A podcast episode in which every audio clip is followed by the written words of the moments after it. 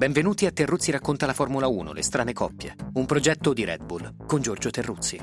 Un podcast per raccontare il fascino della Formula 1 e lasciarsi sorprendere dalle avventure parallele curiosamente affini di due piloti, prendendo spunto da un dettaglio di cronaca o da una memoria personale. Siamo all'ultima tappa del lungo e tormentato viaggio del Mondiale 2020. Abu Dhabi, un gran premio entrato in calendario nel 2009 e che è spesso stato l'atto conclusivo della stagione, risultando in alcuni casi decisivo per l'assegnazione del titolo. L'ultima volta accadde nel 2016, quando Nico Rosberg, con il secondo posto alle spalle del compagno di squadra Lewis Hamilton, si laureò campione del mondo. A Nico va così l'onore del palcoscenico in questo nuovo episodio del nostro podcast. Un onore da condividere con il pilota che ha raccolto la sua eredità in Mercedes, Valtteri Bottas, una nuova strana coppia, nel segno di un denominatore comune, chiamato proprio Lewis Hamilton.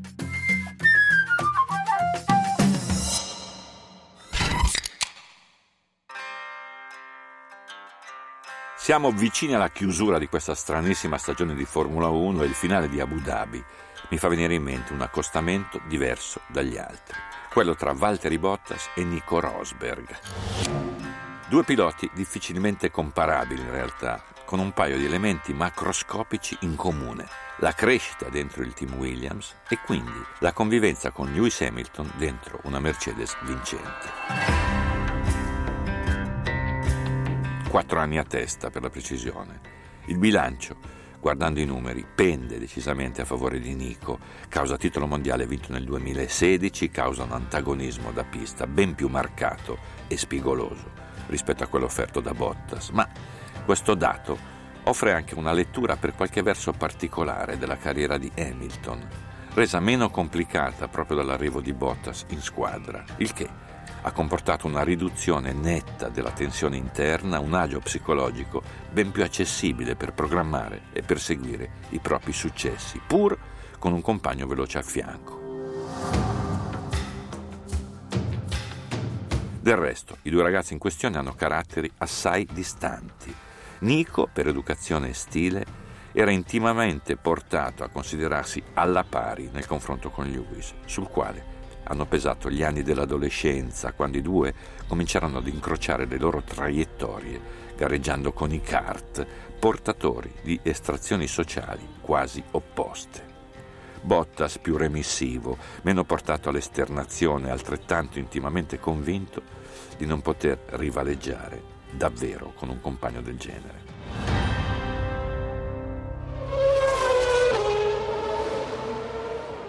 La vera controprova l'abbiamo avuta nel 2018, forse l'anno meno felice per la Mercedes, costretta a battersi con una Ferrari spesso più performante. Beh, in quel 2018 Bottas non riuscì a vincere nemmeno un Gran Premio, chiudendo il mondiale al quinto posto, mentre Hamilton ottenne addirittura 11 affermazioni, vincendo il titolo ovviamente su Vettel, secondo, con cinque successi di tappa mischiati a molti errori.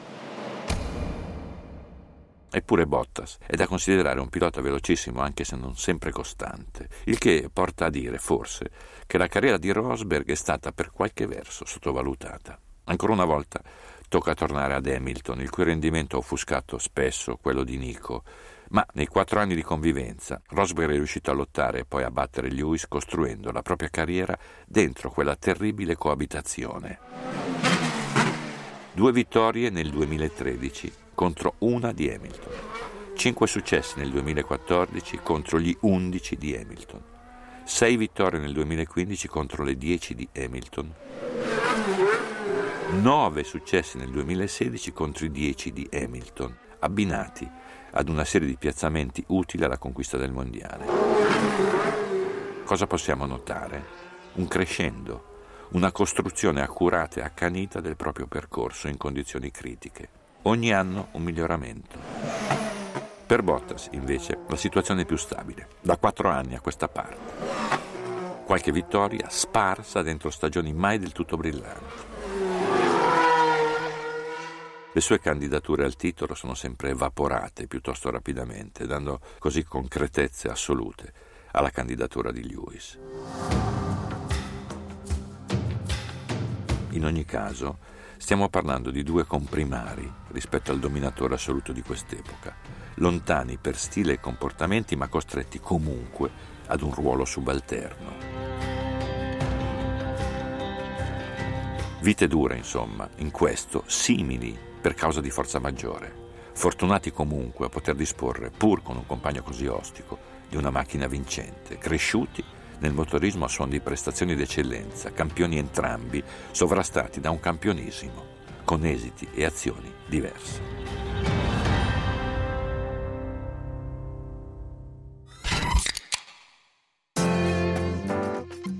Valtteri Victor Bottas, finlandese classe 1989, inizia a correre in patria nei primi anni 2000, mettendosi in luce per la prima volta nel 2004, con la vittoria nel campionato finlandese ICA Junior. Dopo alcune stagioni nelle serie minori europee, nel 2012 approda in Formula 1 come terzo pilota della Williams. Quell'anno viene impiegato solo nelle sessioni di prova del venerdì, per poi essere promosso titolare a partire dal Mondiale 2013. Dopo una prima annata anonima, sale alla ribalta nel 2014, con sei podi e il quarto posto finale nella classifica piloti. Corre altre due stagioni in Williams, per poi passare nel 2017 in Mercedes, con cui conquista la prima vittoria alla quarta gara, in Russia. Altri due successi, in Austria e ad Abu Dhabi, e una lunga sequenza di podi gli permettono di chiudere quel mondiale al terzo posto. Un piazzamento che riuscirà a migliorare nel 2019, arrivando secondo alle spalle dell'irraggiungibile Hamilton. A oggi ha disputato 153 Gran Premi, vincendone 9, salendo sul podio 55 volte e ottenendo 15 pole position.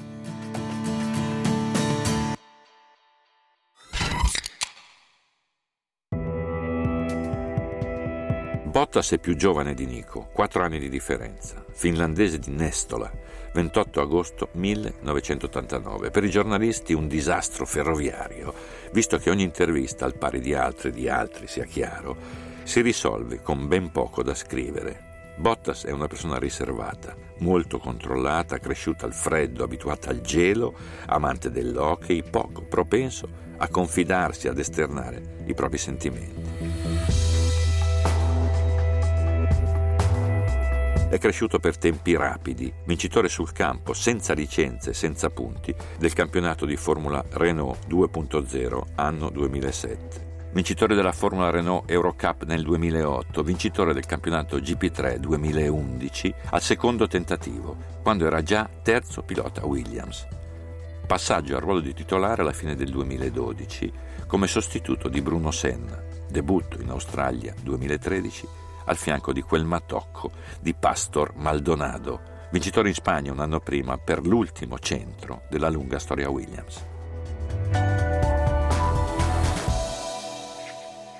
Bilancio del primo anno in Formula 1, 4 punti, meglio di Pastor comunque, che ottenne un solo punto iridato. Quattro stagioni in Williams senza riuscire a fare gol, ma comunque più brillante rispetto a Felipe Massa, il suo nuovo partner, nel 2014 quando finì ottimo quarto nel mondiale, meglio di Massa nel 2015, meglio di Massa nel 2016. Per la prima pole della carriera dovette attendere il 2017, Bahrain. La prima vittoria arriva poco dopo, in Russia. Ingaggiato dalla Mercedes, proprio come sostituto di Rosberg, con Toto Wolff in cabina di regia sia come boss del team sia come manager del pilota finlandese. Un raccomandato? Ma no. Piuttosto un ottimo pilota, promettente e veloce, ma non troppo preoccupante per Hamilton, reduce appunto dalla lunga e cruenta convivenza con Rosberg. La domanda chiave resta la solita: quanti al posto di Bottas farebbero meglio di Bottas? Qualcuno, forse, ma è sempre difficile giudicare, perché la domanda di riserva è altrettanto lecita. Quanti piloti al posto di Bottas avrebbero fatto figure peggiori di lui? Qualcuno di sicuro. Dunque siamo dentro un destino obbligato e cieco, che contiene vantaggi certi e qualche handicap, perché ormai la stoffa di Bottas è misurata quasi al dettaglio, un pilota di ottimo livello ma non eccelso, che ha comunque il privilegio di guidare per molti anni, cinque contando il prossimo, una macchina di primissimo ordine. Non è un personaggio, non è un fenomeno, non importa, resterà nella storia del motorismo e potrà contare su stipendi molto rilevanti, con qualche rimpianto certamente, bilanciato da parecchie soddisfazioni.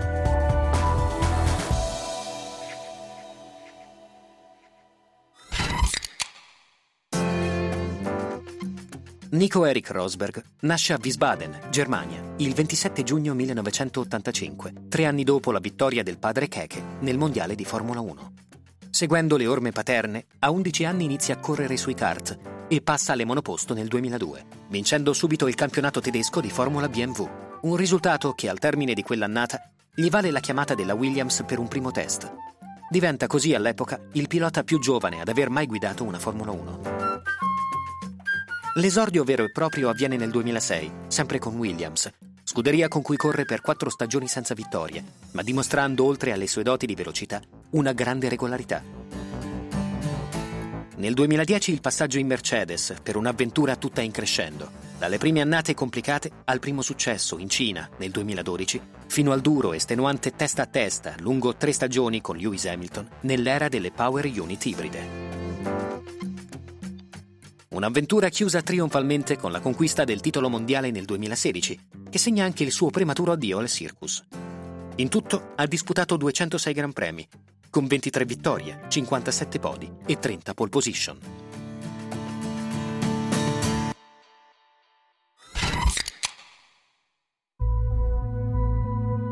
Anche Rosberg ha debuttato in Formula 1 con Williams, Bahrain 2006 quattro anni con il team inglese senza vittorie, come accadrà a Bottas, in compagnia di piloti diversi per spessore e tenore. Mark Webber nella prima stagione, sette punti conquistati contro i quattro di Nico, Alex Wurz e il giapponese Nakajima tra il 2007 e il 2009, prima di passare alla Mercedes nel 2010 per fare coppia con Michael Schumacher al rientro dopo l'epopea Ferrari, dopo la rovinosa parentesi motociclistica.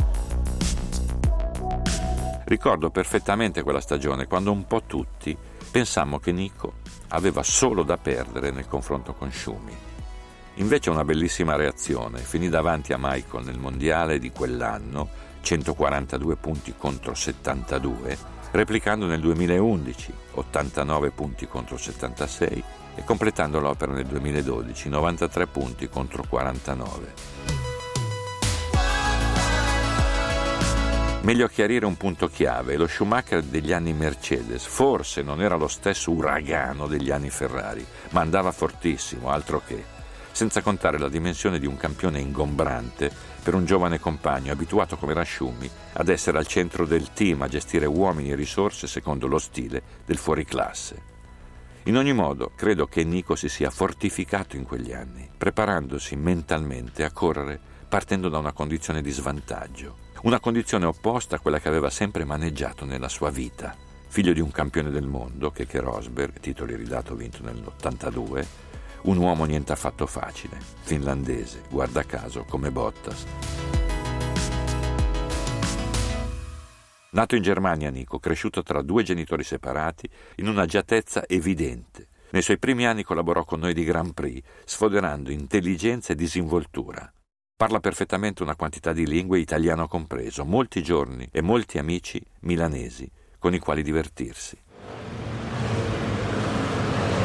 Un ragazzino simpatico, ecco, che un giorno sotto Natale a momenti mi metteva sotto in centro, proprio a Milano, mentre attraversavo distrattamente. Lui che frena, suona il clacson e ride scuotendo la testa. Ottenne la sua prima pole in Cina nel 2012, dove conquistò anche la sua prima vittoria. La seconda arrivò in Bahrain l'anno successivo. Il primo in coabitazione con Hamilton e ricordo lui e i suoi amici abbracciati e presi da una specie di danza propiziatoria prima della gara, molto curiosa e allegra, una cosa proprio da adolescenti felici.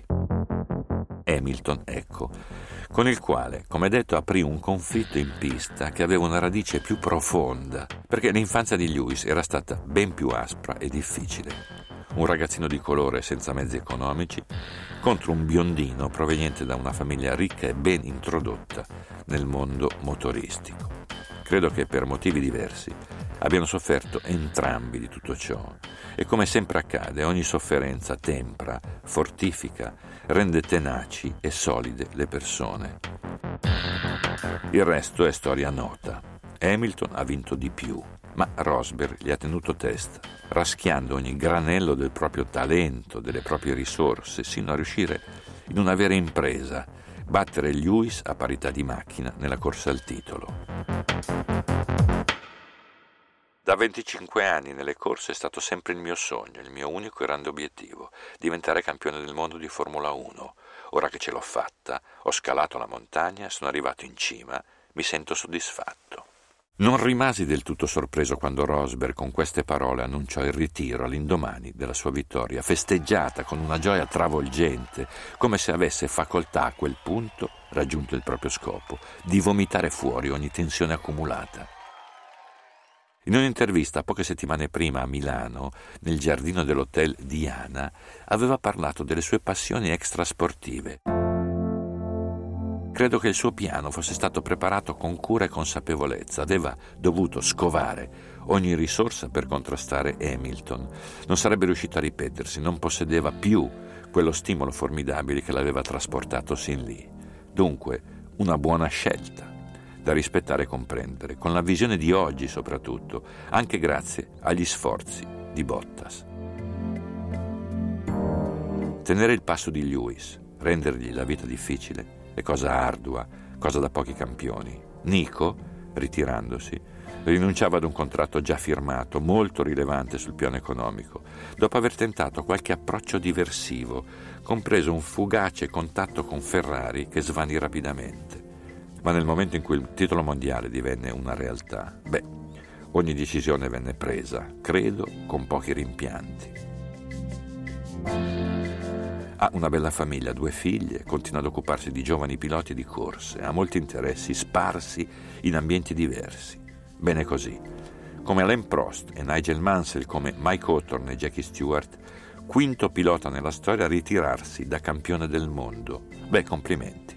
Anche se il suo ritiro dopo averci dato spettacolo e tensioni, ci ha privato dell'unico antagonismo possibile nell'era della supremazia Mercedes.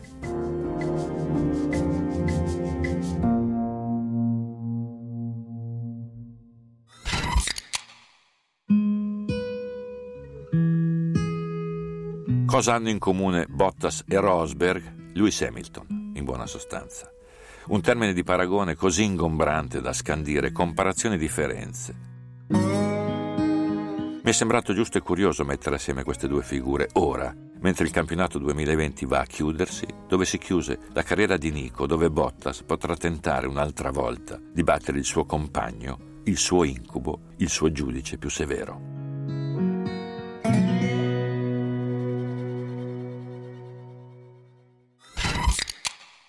Ragazzi, ragazze, appassionati tifosi di ogni età e capigliatura, se questo podcast vi è piaciuto o anche no, lasciate per favore una recensione su Apple Podcast oppure aggiungetelo tra i preferiti cliccando, la parola è orribile si sa, cliccando segui su Spotify. Avete ascoltato Terruzzi racconta la Formula 1, le strane coppie, un progetto di Red Bull con Giorgio Terruzzi. Valtteri Bottas e Nico Rosberg sono stati i protagonisti della tappa numero 13 della stagione. Il nostro viaggio non è ancora terminato. Ci sentiamo a fine mondiale per un'ultima strana, stranissima coppia.